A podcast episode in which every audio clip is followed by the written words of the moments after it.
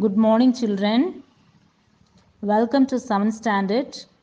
First lesson, Eidgah, section 2, guided reading. Dear children, listen to my guided reading first.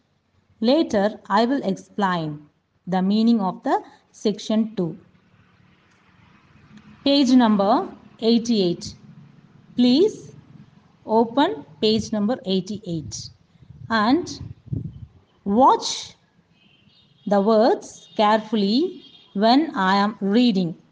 Listen to it carefully. Soon the roads began to get crowded.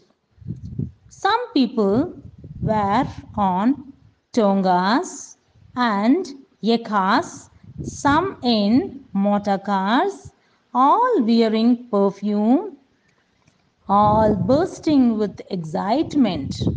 The children were a calm and contented lot.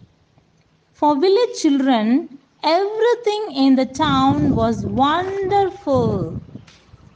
Whatever caught their eye, they stood and gaped at it with wonder. At last, the Eidgah came into view. There were row upon row of worshippers as far as the eye could see. Newcomers aligned themselves behind the ones already there. The prayer was over. Men embraced each other. They descended on the sweet and toy vendors' stores like an army moving to attack. There was the merry-go-round with wooden elephants, horses, and camels. You paid one paisa and had 25 rounds of fun.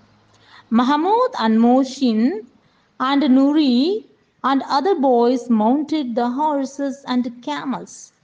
Hamid watched them from a distance. All he had were three paisas. He couldn't part with a third of his treasure for a few miserable rounds. They were soon done with their rides.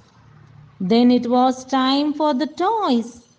There was a row of stalls on one side with all kinds of toys soldiers and milkmaids, kings and ministers, water carriers, and washerwomen and holy men.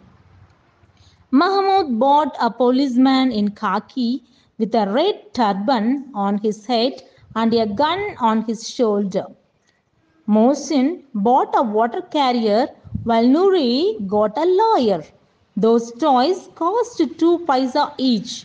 Hamid had only three paisas. How could he buy such expensive toys? If they dropped out of his hand, they would be smashed to bits.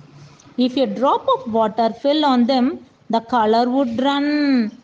But he looked at them hungrily and wished he could hold them in his hands for just a moment or two. After the toys, it was sweets. Someone bought sesame seed candy, others gulab jamuns or halwa. They smacked their lips with relish. Only Hamid was left out. Dear children, listen to this section 2 and read aloud at home. Do your reading practice, dear children.